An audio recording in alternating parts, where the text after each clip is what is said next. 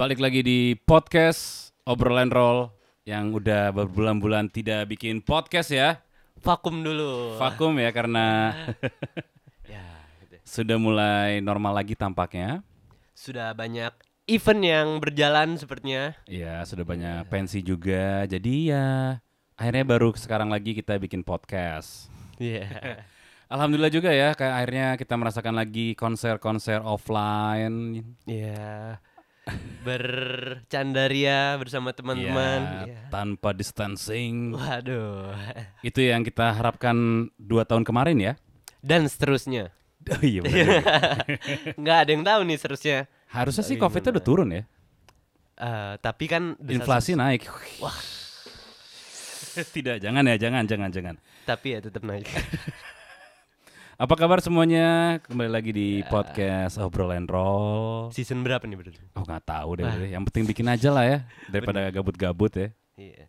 Eh, produktif. Produktif ya daripada di rumah aja. Mendingan capek kerja daripada capek baringan.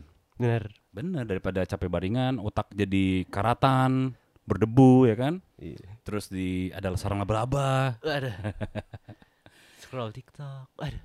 Emang masih ya TikTok ya? Masih, masih. Oh, masih ya. Tapi yang terkenal terkenal dulu tuh pada ke mana ya?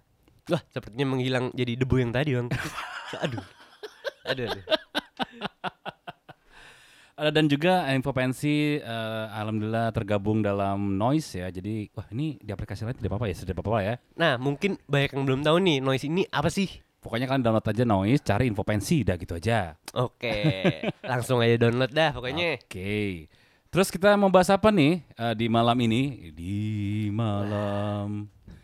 Kayaknya eh seru kali ya kalau bahas event-event yang sekarang nih. Oh yang sudah berjalan dan akan berjalan kali ya. Benar. Jadi di eh, awal tahun ini kita disuguhi dengan acara dari Press the Button ya. Awal-awal tuh ya, awal tahun. Ya. Terus ada acara apa? Apa kalau pensi tuh ini apa namanya? eh, Global Islamic ya, GIS2 GIS. Festival. Ya. Terus kita memasuki bulan puasa, jadi kita puasa dulu. Di situlah sudah mulai eh, info pensi mempromokan acara-acara ya. Salah satunya ada berdendang bergoyang, Ya. ada pesta pora, ada synchronize, ada with the fest, ada apa lagi tuh? Banyak lah ya. Banyak lah udah nggak hitung udah. Pokoknya cek aja di eh, Instagram Infopensi atau TikTok Infopensi atau di www.infopensi.com. Terus kemarin acara yang sudah berjalan ada acara dari Santai Ria Festival yang ada di BSD ya. Dan nggak ketinggalan anak-anak SMA, Bang. Oh iya. yang Bang. terakhir, pensi Alsis. Oh iya, pensi Alsis juga. Terus kemarin ada pensinya eh, sekolah Tamrin ya, Tamrin All Iya. Cup. Terus ada pensi apa lagi tuh kemarin tuh banyak lah pokoknya ya. Jadi alhamdulillah sudah mulai pelan-pelan normal, tapi tetap eh, jaga kesehatan ya. Benar. Gue bilang jaga kesehatan loh, bukan jaga jarak. jaga kesehatan pokoknya ya. Iya. Kita nggak pernah tahu mungkin ini uh, virus ber apa namanya mutasi bla bla bla bla kita nggak pernah tahu. Pokoknya jaga kesehatan, jangan lengah biar kita bisa ketemu lagi di konser-konser selanjutnya. Wih, mantap.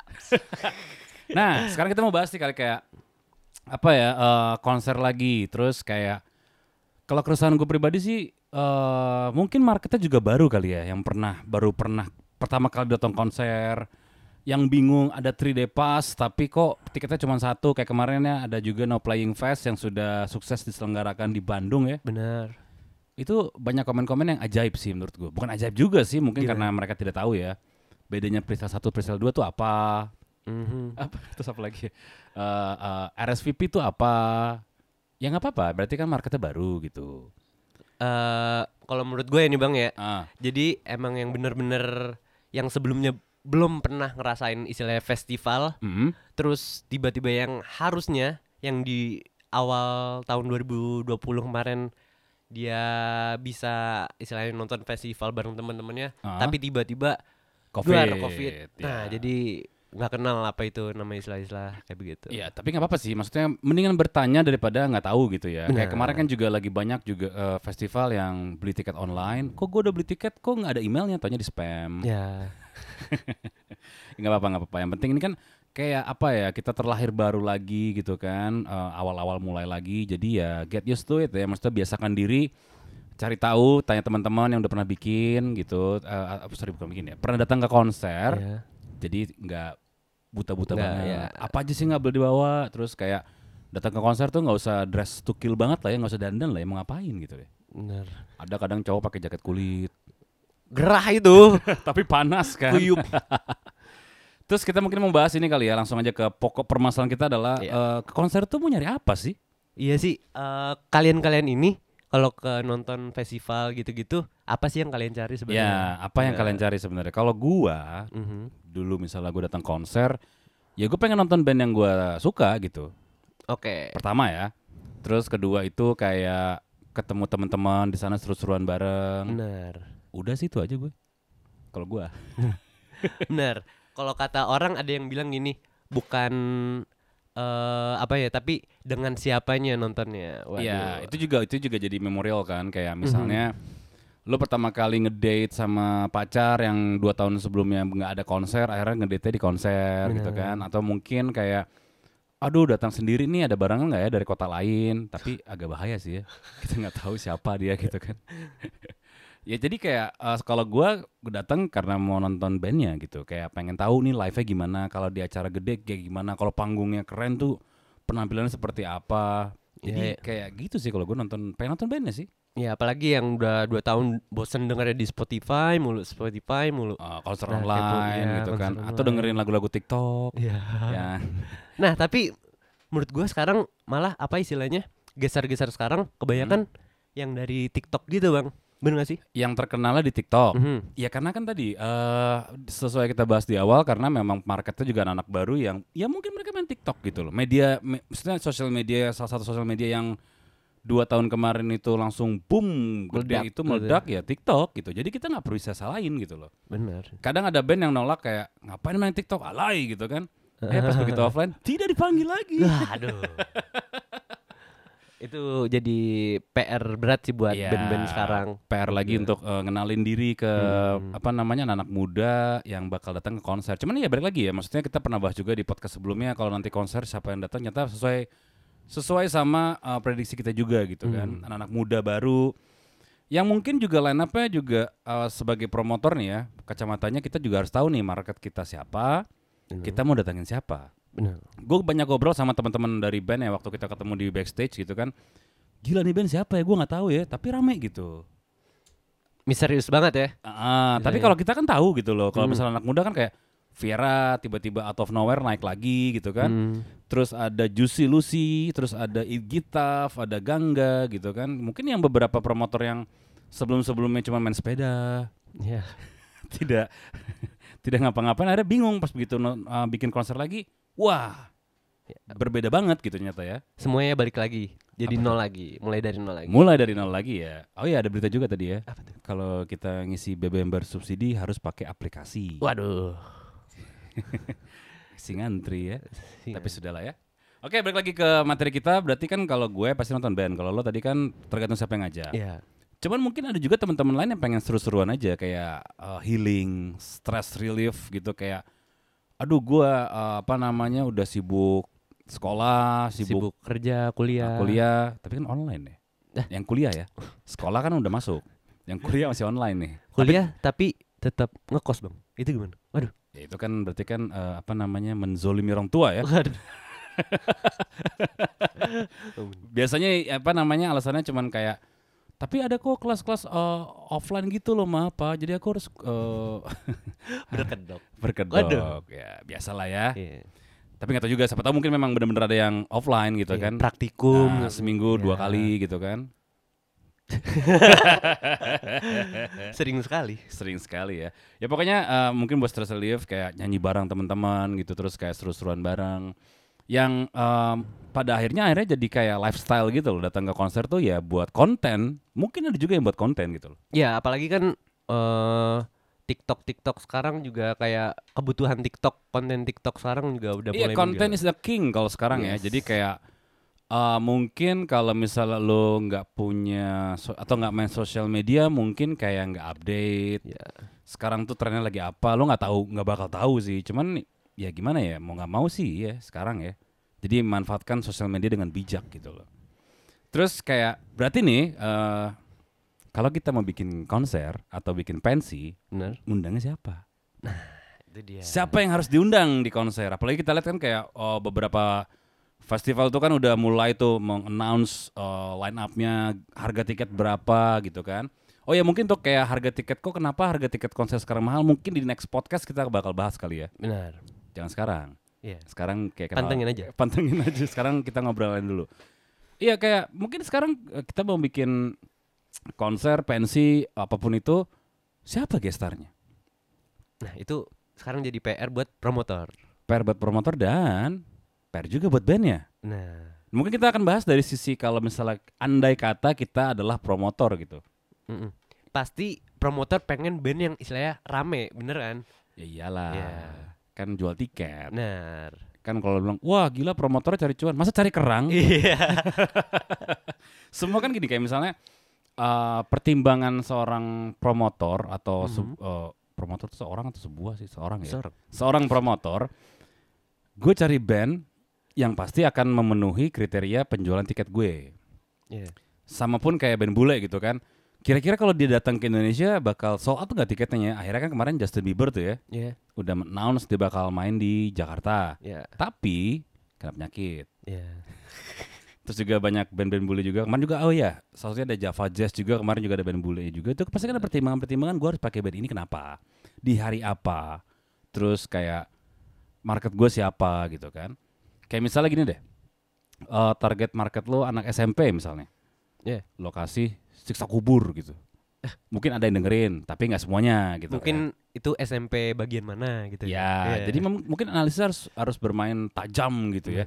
Cuman mungkin kalau awal-awal kemarin ya, yang yang selamat ya buat teman-teman yang sudah menjalankan konsernya atau acaranya di awal tahun kemarin, eh sorry di setelah Lebaran kemarin, selamat ya karena mungkin PR-nya nggak terlalu berat. Karena orang kangen. Nah, Lu mau kasih band siapa aja orang datang gitu loh. Cuman kan makin sekarang kan jadi makin picky nih ya. Gua kalau gue sebagai penonton gue akan milih nih. Yang ini udah gue tonton. Kemarin udah. Yang ini wah jadi bingung nih. masa Nah, nonton dua kali? Masa nonton dua kali? Tiketnya mahal lagi kan? Iya. Di kota yang sama pula. Nah, jadi pertimbangannya nih kalau misalnya kita sebagai promotor ala-ala, gimana ya biar kita ngundang band gitu loh. Band apa yang bakal kita pilih kira-kira? Mungkin pertama kriterianya ada yang ngeliat data Spotify. Berapa sih pendengarnya? Berapa juta gitu kan? Iya. Cuman kita nggak tahu kan, nggak dibuka sama Spotify datanya. Ini orang yang dengerin dari mana aja, dari kota mana, dari negara mana kita nggak pernah tahu gitu loh. Yang kita tahu adalah angka yang total pendengarnya berapa gitu kan. Jadi kalau misalnya kayak gue mau bikin acara di Tangerang Selatan, nah itu dari 2 juta pendengar itu dari mana kotanya gitu kan. Jadi ya mungkin maksud gue mungkin bisa jadi bahan pertimbangan, tapi mungkin ada ada apa kayak kriteria lain lah untuk memilih. Kalau lo apa? Nah, yang gue bingungin eh dengan promotor yang istilahnya idealis dengan genre musiknya, Apa tuh? istilahnya kayak Contoh. misalnya jazz harus jazz. Ya kan namanya jazz.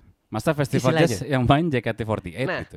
Tapi kalau misalnya nggak rame ternyata dengan nggak sesuai marketnya istilahnya. Tapi rame kemarin Java Jazz. Wala- walaupun nggak semua jazz. Iya. Iya Java Jazz, tapi kan Iya. mayoritas jazz gitu loh. Ya gantilah istilah rock loh, rock. Oke, atau- rock. Oh, ya. ya ya ya.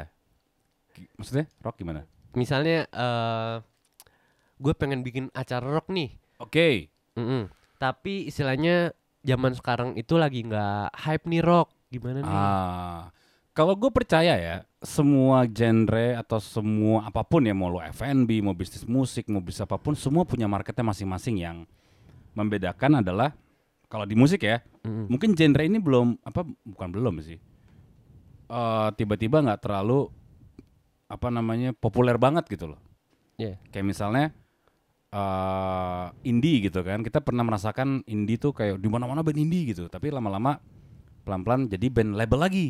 Dia masih manggung lagi gitu kan. Terus dewa di mana-mana nawah di mana-mana gitu kan. Cuman maksudnya menurut gue tetap, tetap ada marketnya gitu. Mau metal reggae pop ada marketnya. Cuman mungkin marketnya eh, nggak terlalu populer gitu. Maksud gue ngerti gak sih? Kayak nggak terlalu besar gitu loh. Jadi tinggal si resiko si resiko promotornya aja nih untuk analisis Berani ambil resiko atau enggak atau gimana? ya berani ngambil resiko atau enggak gitu loh Mhm. kalau gue kalau gue promotor biasanya gue akan bikin yang nggak spesifik sih maksudnya gue akan bikin umum semua genre ada dan gue bisa explore semua band gitu loh jadi misalnya kayak band pertama misalnya band metal gitu kan Iya. kayak Afhat gitu kan. Wah, metal- Siang-siang nih metal misalnya. sore lah ya. Oh, siang, Iya. kepanasan. Oke. Afat main gitu, habis itu Fizz, habis itu eh, Rizky Febian gitu. Jadi kayak penontonnya tuh bisa nikmatin semua genre dan kalau misalnya gua yang fans Rizky Febian mungkin akhirnya gua nggak nonton ya, tapi gue jadi Hmm. tahu oh ada band Afat gitu loh.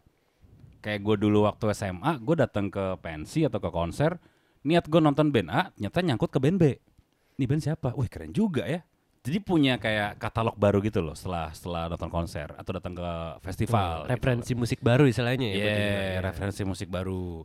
Jadi eh kalau dari promotor sendiri sih balik lagi ya, mungkin untuk anak-anak band yang nanya gimana sih biar gue main di pensi, gimana sih biar gue main di festival, itu gimana ya nggak ada formulanya menurut gue. Jadi cuman timing dan dari bandnya sendiri sih. Kayak gimana kalau misalnya lu mau dipanggil promotor, lu single baru satu, Benar. masa sisanya cover? Iya, istilahnya itu yang pilarnya lah. Ya Pilarnya. kan yang dijual karya. Iya. karya baru satu kok dan nggak ada yang instan ya maksudnya gini loh. Gue pernah punya satu pertanyaan jebakan biasanya ke beberapa band yang baru merintis karir gitu ya.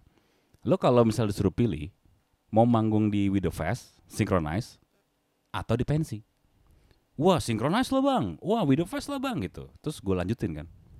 Setahun sekali dong manggungnya. Lah iya juga ya katanya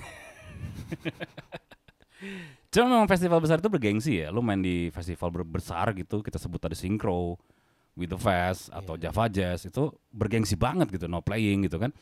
Cuman maksudnya gini loh. Saat eh, si band ini punya demand, mem- membuat demand gitu dalam arti karyanya bagus, rajin rilis single, terus bisa sekarang kan eh, apalagi pertimbangannya kan mungkin dari promotor juga jadi jumlah followers Instagram gitu. Mungkin ada ya beberapa promotor yang ngeliatnya followersnya berapa tuh? Ya mungkin nanti lama-lama akan dilirik sama si promotor ya gitu kayak wah nih band rajin banget rilis single gitu kan. Terus lagunya sampai nih ke telinga masyarakat lewat sosial media dia gitu kan. Ya mungkin lo akan masuk dalam salah, satu list si promotor yang mau bikin acara mungkin Ya. gitu loh. Dan menurut gua juga kayak misalnya yang baru eh, istilahnya merintis, ah kayak istilahnya udah siap belum nih mentalnya ketemu yang masa yang Ah. besar segitu besarnya istilahnya ya kan? Ya cuman kalau gua anak band gue pasti kan kayak wah gila nih gue manggung di festival gitu kan. Pasti menggebu-gebu lah istilahnya pasti kalau- berharap ada yang nonton gitu Iya. loh. Tiba-tiba zong Ah. tidak ada yang nonton ya karena tidak ada yang kenal bandnya gitu loh. Ya jangan down mentalnya. Lu lu, lu kan sebagai entertain jadi tunjukkan ada nggak ada penonton ya lu maksimal gitu loh. Nah, karena gini sih gue percaya proses ya kalau lo tiba-tiba langsung manggung di panggung besar dan belum siap secara mental dan apalagi misalnya ya, pengalaman mm. malah jadi bumerang sih. Contoh misalnya, tiba-tiba out of nowhere karena lo oh, selebgram gitu kan, Hmm. ngeband, manggung panggung gede. Terus tiba-tiba karena belum ada banyak pengalaman, teknisnya nggak nggak dipikirin. Eh tiba-tiba suaranya yang nyampe ke telinga penonton nggak maksimal gitu. Kalau gue sebagai penonton, gue akan mikir, ah nih band live jelek, Eh, malas nonton lagi deh gitu. Nah itu bakal jadi, bakal jadi bumerang tuh buat si bandnya tuh. bakal jadi image di masya- masyarakat juga Ya, jadi omongan kayak, wih, lu dengerin di band dia juga? Iya, kemarin gua nonton di acara ini, wah kurang lah, pokoknya live-nya nggak banget deh gitu loh. Mendingan lu dengerin di Spotify aja gitu. Ya makanya itu kayak apa ya kayak kalau gue selalu apa ya, itu coba deh eh naikin lagi jam terbangnya entah lo manggung di gigs, entah lo manggung di acara apa pun. Naikin jam terbangnya jadi kayak misalnya nanti di panggung besar lu punya kayak pengalaman atau mental yang udah siap gitu loh. atau enggak istilahnya ya kalau nggak ada yang manggil buat acara sendiri Iya, sekarang tuh kan kita bisa mandiri ya kayak oh, mungkin lo bisa gunakan sosial media band lo sendiri gitu kan untuk mempromokan acara lo gitu kan. Terus abis itu lo bisa bikin sendiri ada patungan sama band-band lain yang mungkin segenre gitu kan. Iya. Jadi maksud gua eh, create create demand sih kayak kalau lo punya demand, lo akan dipanggil promotor. Kayak tadi kan pertanyaannya kayak lo pengen manggung di panggung besar atau di pensi gitu. Kalau lo sering main di pensi, sering main di gig, gue yakin promotor gede akan manggil lo juga sih at the end gitu loh. Iya. Pasti kan balik lagi pertanyaannya ke bandnya adalah gimana cara bikin demand? Ya bikin karya. Iya dong. Ya bikin karya kalau lu nggak punya karya apa yang mau dijual gitu. Kadang-kadang ada band yang karyanya banyak aja, kadang eh, belum tentu promotor panggil gitu kan. Jadi bikin karya yang yang menurut lo keren dan disukai masyarakat. Gue bilang nggak harus eh, apa namanya, nggak harus yang jualan banget tanda kutip maksudnya bukan jualan banget sih bahasanya tuh kayak mainstream. Mm-mm. Ya pokoknya lu berkarya yang lu suka, tapi lu harus tahu juga nih, maksudnya market lu mau ke mana gitu kan. Kayak misalnya lu expect anak sekolah gitu, lu pengen main di pensi dengan lu membawakan genre tahun 30 gitu. Di mana mungkin mereka belum lahir gitu. Akan akan menurut gue mungkin ya bukan 30 juga lah ya. Kita misalnya let's say kayak gua eh, ngeband kayak Slayer bang, kayak Megadeth gitu. Anak sekarang itu berarti lahir tahun berapa nih? Sekarang nih Ya, SMA SMA mm, 2000-an, 2003, 2003 ya. Taruhlah 2004 bapaknya lah. bapaknya tuh lahir tahun berapa berarti? 72, 73 berarti. 773 lah Iya. ya. Ya mungkin eh, apa namanya pas lo bawain dengan dengan genre Slayer mungkin ada yang suka lah beberapa market tapi kalau untuk anak SMA mungkin agak asing di telinga dia kalau band rock itu Slayer gitu. Slayer itu kan metal gitu kan thrash metal. Mungkin mereka lebih akrab dengan telinga-telinga kayak 1975, 21 Pilots, Arctic Iya. Monkeys, Bring Me the Horizon gitu loh ya. Karena ya mereka live, lagi live in the moment, mereka mungkin lagi dengerin itu gitu loh. Jadi mereka dengernya ya ini metal menurut gue gitu loh. Jadi kalau misalnya ya lihat market juga, lu pengen main di acara pensi sekolah dengan membawakan genre yang mereka mungkin asing, mungkin bisa, tapi text time gitu. Cuman kalau misalnya lu coba sedikit combine gitu, lu tetap band rock, tapi harus analisis nih band anak-anak sekolah yang umur segitu tuh dengerinnya rock siapa gitu loh. Mungkin kayak Foo Fighters masih oke lah ya, Iya. Arctic Monkeys gitu. Tapi balik lagi sekali lagi, gue menurut gue nggak ada formula yang pasti ya kalau misalnya suatu band itu ada formula pastinya biar cepet naik tuh menurut gue nggak ada sih. Kalau ada semua band naik gitu. Iya.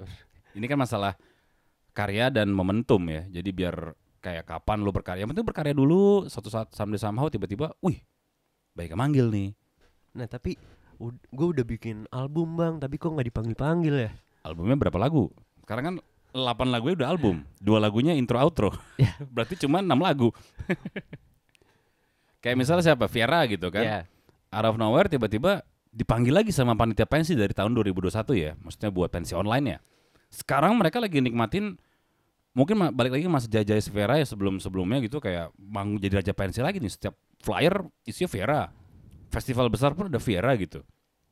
Karena ya mungkin jadi kayak tabungan mereka dulu untuk berkarya dan akhirnya sekarang tinggal dipanggil lagi gitu. Itu kan juga nggak ada formulanya gitu. Hmm. Tiba-tiba kok di- Vera lagi dan album pertama lagi kan itu kan yang lagu yang mana sih ya? Vera itu gue lupa lagi lagu album pertama. Pokoknya itulah ya. yang mungkin anak sekolah ini belum lahir dulunya tapi akhirnya karena karena ada apa namanya satu sarana media sosial anak-anak ini jadi remind lagi jadi ingat lagi Jadi gitu. kenal lagi istilahnya. jadi kenal lagi gitu. Jadi ya gimana ya sekarang kalau jadi jadi jadi band gitu lu promonya ke mana jadinya nih? Lu punya single gitu kan terus harus promo ke mana gitu? Promo ke mana? Media cetak udah nggak ada. Iya. radio mungkin lah ya. Tapi kalau si Vera ini ada meledak dari TikTok gitu. Jadi gimana? Apakah harus ke TikTok semua apa enggak gitu? Nah, kan orang yang di TikTok juga nggak bisa milih. Mau yang terkenal yang mana, yang, mau yang gak yang mana. yang penting sesuai sama yang mereka mau denger Iya. kalau gue dulu anak muda sih gue akan berpikir wah nih band gue banget nih sesuai sama mood gue aja gitu jadi kalau sekarang gue mikirnya nggak ada genre spesifik sih ya kayak apa namanya anak sekarang mungkin ya kayak lo kalau misalnya main gitar gitu lo gitaris lo pengen kayak jadi siapa sih gitu M- Hmm. mungkin sekarang karena eh, arus arus apa namanya digital terlalu kencang jadi banyak pilihan jadi bingung gitu. Jadi akhirnya sesuai mood aja deh gue lagi marah-marah gue dengerin Fish atau dengerin ya mungkin yang sekarang Fish ya. Iya. atau kalau gue sih dengerinnya Black Dahlia Murder gitu kan Behemoth gitu kan. Kalau gue lagi mellow gue dengerinnya mungkin anak Joji gitu kan atau Niki atau siapalah gitu kan. Jadi tergantung mood aja gue pengen dengerin siapa gitu. Dan tergantung kondisi juga kan karena anak muda itu kan yang penting gue banget gitu. Terus tiba-tiba kemarin ya eh, di TikTok emo naik lagi My Yeah. Chemical Romance balik lagi gitu kan. Apakah genre emo bakal naik lagi? Kita nggak pernah tahu juga gitu loh. Tapi yang jelas kalau emo-emonya anak sekarang ya emo-nya My Chemical Romance. Bukan lo expect Finch, Emery atau band emo skrimo-skrimo yang tahun 2000-an gitu. Mungkin mereka nggak tahu ya. Cuman ya nggak tahu juga nih. Gue aja nggak tahu bang kayak. My Chemical Romance tuh menurut gue era-era emo akhir-akhir sih sebelum emo akhirnya hilang gitu ya. Mhm. Karena gue denger emo pertama tuh ya Finch gitu, terus itu kayak uh, Fugazi, terus Under oh, bukan Under Oath, Under Oath metalcore lah ya. Uh, Emery, terus band Alexis on Fire. Nah, pasti nggak tahu kan? Sepertinya saya masih belum lahir itu. TK kali lo ya, TK, tahun 2000-an SD. tuh kan. Tapi itu ya maksudnya ya seiring sering berjalannya waktu growth juga nih si ma- market-marketnya nih maksudnya yang datang ke konser udah anak-anak baru juga karena kan mungkin Hmm. anak-anak ta- yang datang ke konser tahun 2018 sekarang udah mulai sibuk kerja gitu kan Iya. atau mungkin ada yang udah menikah jadi nggak boleh keluar jadi baru ngasuh anak gitu kan ya jadi marketnya growth juga jadi kita sebagai promotornya kita sebagai anak bandnya mungkin harus bisa menyesuaikan dengan keadaan sekarang gitu bukan berarti harus men- mengikuti yang lagi tren gitu loh kan banyak band-band yang anti mainstream gitu kan Hmm. gue sih pokoknya bikin musik pengen yang suka gue suka gue aja gitu ada yang begitu Ya. tapi berharap manggung nggak salah nggak salah Ya, dunia salah. berputar lah ya. dunia Ya. berputar. Jadi kalau menurut gua kayak sekarang tuh lebih enak lagi referensi banyak. Lu bisa jadi apa pun yang lu pengen gitu. Tinggal masukin unsur-unsur yang yang yang anak sekarang suka aja. Contoh misalnya, gue anak metal banget nih ya, gue dengerinnya obituary gitu tahun 70 80-an. Terus gue pengen banget kayak mereka dengan sound yang yang old school gitu. Zaman dulu kan soundnya masih gitu kan, ya nggak nggak eh, nggak se tebal sekarang lah ya. Iya. terus lu dengerin karena sekolah. Menurut gue mereka kayak asing gitu. Kok musiknya begini kok begitu? Pasti begitu deh. Ada ada distorsi seperti itu menurut gue. Mungkin kayak lu bisa dari segi musik ya lo berkarya lah. Tapi mungkin dari segi promosinya gitu kan packagingnya terus dari segi mixingan musiknya mungkin ya harus mengikuti era-era sekarang gitu. Lebih tebel gitu kan maksudnya lebih subwoofernya tuh lebih lebih main lah gitu loh Istilahnya harus familiar di teling- telinga-telinga anak sekarang lah ya. Iya, menurut gue tapi ya, tapi Iya. nggak tahu kalau setuju juga ya ya oke berarti kan. Iya. Karena sekarang enak lagi lo nggak perlu disetir sama kayak kalau dulu kan kita ngomongin musik tahun 90-an kan Melayu-Melayu semua. Lo kalau nggak Melayu nggak terkenal gitu. Kalau sekarang ya lo jadi diri lo sendiri dengan genre yang lo pilih. Cuman ngikutin ya, tren-tren sekarang tuh kayak dari segi ya balik lagi promosinya gitu loh. Kan nggak mungkin kan lo band-band sekarang lo fotonya foto studio, Mhm. Maksudnya foto studio itu yang lu jangan bayangin foto studio sekarang yang keren-keren ya. Foto studio zaman dulu foto lu bikin KTP nah lu fo- ya bu- bukan KTP foto tiga kali empat di studio foto nah nggak gitu juga kan fotonya Iya. gitu loh. Terus bajunya juga maksudnya eh, apa namanya eh, pas lu manggung gitu lo pakai celana macan gitu. ya nggak salah, nggak salah. Iya. Cuman kan kayak kalau sekarang ih kok macan gitu kan kok ular gitu. Mungkin lebih kayak eh, kayak gue liat beberapa band sekarang juga kayak pakai oversize gitu kan. Terus pakai baju-baju kemeja pantai ala ala Zara gitulah gitu. Ya karena memang memang memang itu yang mereka mau lihat gitu. Misalnya anak sekarang kita ngomongin anak sekarang ya gue Iya. ngomong market anak-anak SMA ya. Mungkin mungkin jadi kayak gue liat packagingnya wih packaging oke nih gitu kan. Baru gue cek musiknya. Kalau gue dulu kayak gitu sih jadi kayak nama packaging tuh akan menentukan pilihan gue untuk mendengarkan musiknya. Kan kayak kalau ngeliat denger nama band kan baru nama doang. Nggak kelihatan logonya gue nggak tahu nih band apa nih. Tapi pas ngeliat logonya kayak misalnya tulisan akar gitu kan ya Hmm. udah pasti metal, Metal. gitu kan. Nggak mungkin band jazz.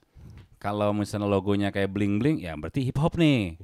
Kemungkinan. Eh ngeliat fotonya lagi artwork fotonya foto di Instagramnya oh bandnya kayak gini oke coba deh gue dengerin musik kalau gue sih kayak gitu deh Nah, tapi kayak eh, sama anak sekarang kebalikan menurut gue ya. gimana tuh Jadi eh, anak-anak sekarang itu banyak yang tahu lagunya nih, tapi nggak kenal penyanyinya. nah itu juga fenomena Nah, yang sebenarnya menurut gue Yang unik lah, yang baru istilahnya. iya Kayak, eh, pas di setelin, oh gue tahu nih pas udah ada di festival misalnya, oh gue baru tahu ternyata yang nyanyi ini nih mukanya kayak begini. terus bagian ref doang lagi yang tahu Iya.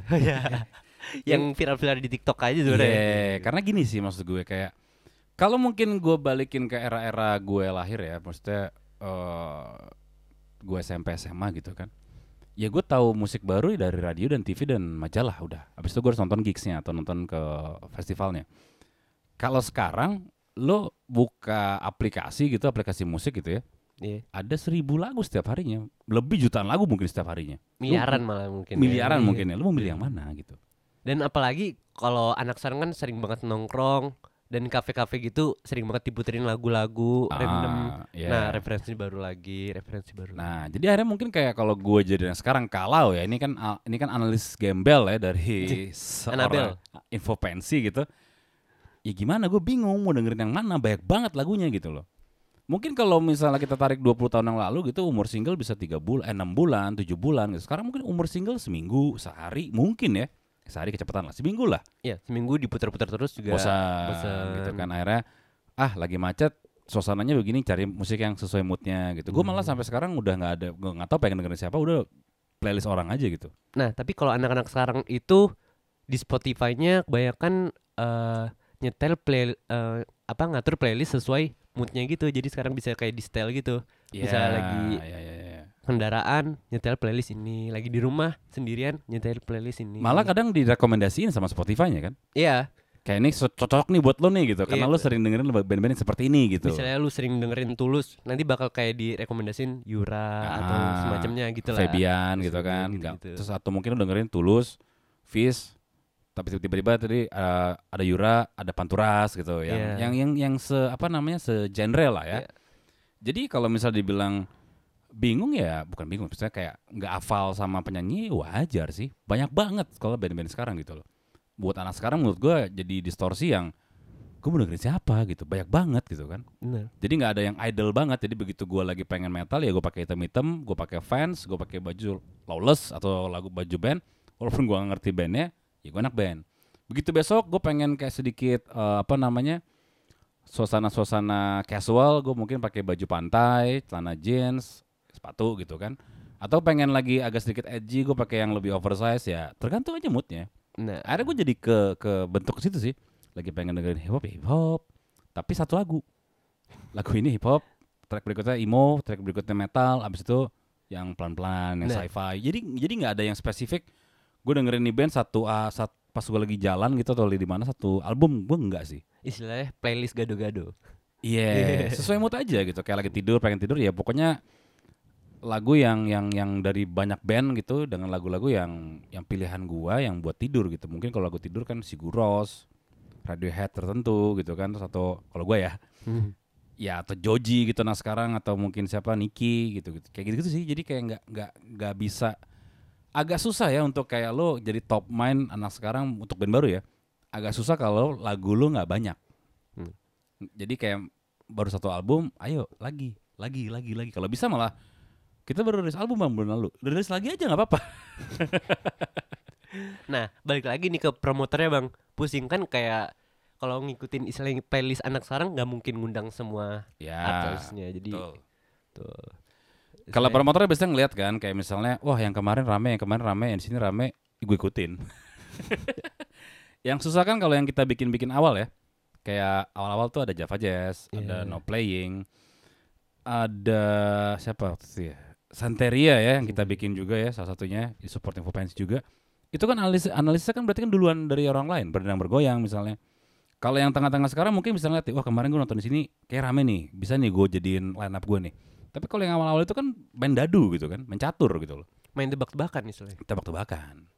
Jadi gimana ya sekali lagi top band untuk bisa dipanggil ke promotor atau panitia pensi demand sih. Gue selalu percaya itu sih. Permintaan lu bikin permintaan eh lo lo apa namanya jor-jorin dari segi materinya, produksinya, promosinya. Udah sih. Sekarang kan semua packaging ya, konten gitu loh Iya. viral dikit diundang TV selebgram diundang ke pensi mau ngapain? Tapi diundang gitu. Maksudnya ada ada ada permintaannya gitu. Nggak salah juga sih.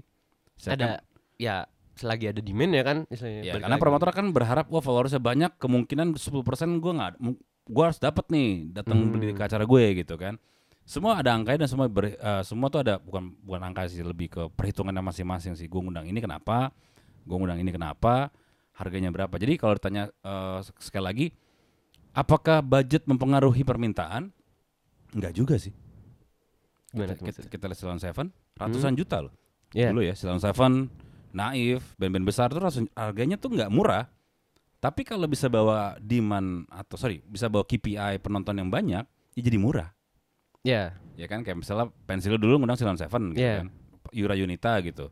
Eh, eh, siapa lagi misalnya Naif gitu. Naif. Tapi secara secara penjual tiket oke nih harganya, oke lah gitu loh. Jadi mahal murah tuh relatif ya tergantung dari si demand band ya gitu. Si Lawn Seven yang atau Dewa deh ratusan juta diundang ke panitia pensi eh, dan bisa menjual tiket apa promotor jadi akhirnya dapat pemasukan tiket ya jadi oke juga sih. Balik lah istilahnya modalnya kan. istilahnya. Balik. Cuman kan kalau misalnya semua bandnya harusnya mainstream tuh sebuah festival jadi biasa aja gitu. Mhm. Maksudnya kalau gua selalu selalu bilang ke teman-teman panitia pensi, lu bikin dong semua genre ada. Jadi ada rising star, ada band-band yang udah lagi naik eh, baru naik gitu kan, ada lagi band yang emang buat jualan gitu loh. Nah, itu tips tuh bagi yang anak-anak pensi yang pengen bikin setlist gestar. Karena gini kan, ya balik lagi yang bikin acara bukan lo doang gitu, Mhm. yang bikin acara banyak. Jadi pola pikirnya kayak coba deh kalau lo jadi penonton kenapa harus datang ke acara lo gitu. Hmm. Kalau Jadi sudut pandang penonton Iya, istilahnya.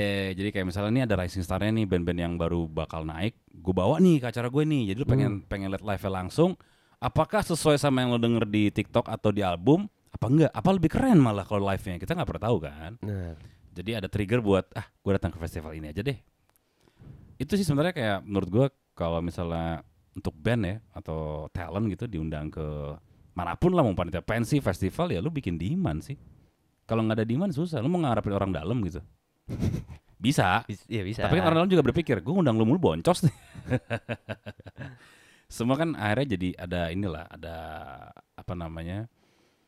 Ada taktiknya bisa Hmm. dibilang. Jadi kalau untuk band-band atau tahun baru sekarang, yuk berkarya yuk yang banyak, eh, terus bikin demandnya, diseriusin lagi kayak apa namanya lo logo bandnya, pokoknya kayak eh, apa namanya selain artwork, penampilan, packaging lah bisa dibilang packagingnya lo pikirin banget. sih. nama, logo, Yeah pakaian. pakaian terus kayak lu pengen apa eh, alter ego lo di panggung tuh mau gimana Iya. gitu kan apakah ketawa-tawa ceria kita nggak pernah tahu kan maksudnya mungkin lo nggak meledak di album pertama mungkin lo meledak di album ketiga Ya. mungkin di album ke 10 kita nggak pernah tahu lagi karena sekali lagi talent tuh yang dijual karyanya ya. Gitu Namanya kan artis. Art art. ya Iya. karya yang dijual kalau nggak punya karya apa yang mau dijual Oke lah gitu ya kali ya untuk podcast pertama kita setelah beberapa hampir berapa bulan kita nggak bikin podcast ya Lama lah sebenarnya. lama banget ya.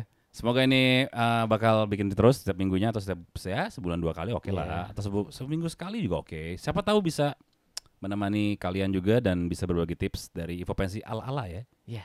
Ada kata Guardian. Gua Rafa. Sampai ketemu lagi di podcast Obrol and Roll selanjutnya.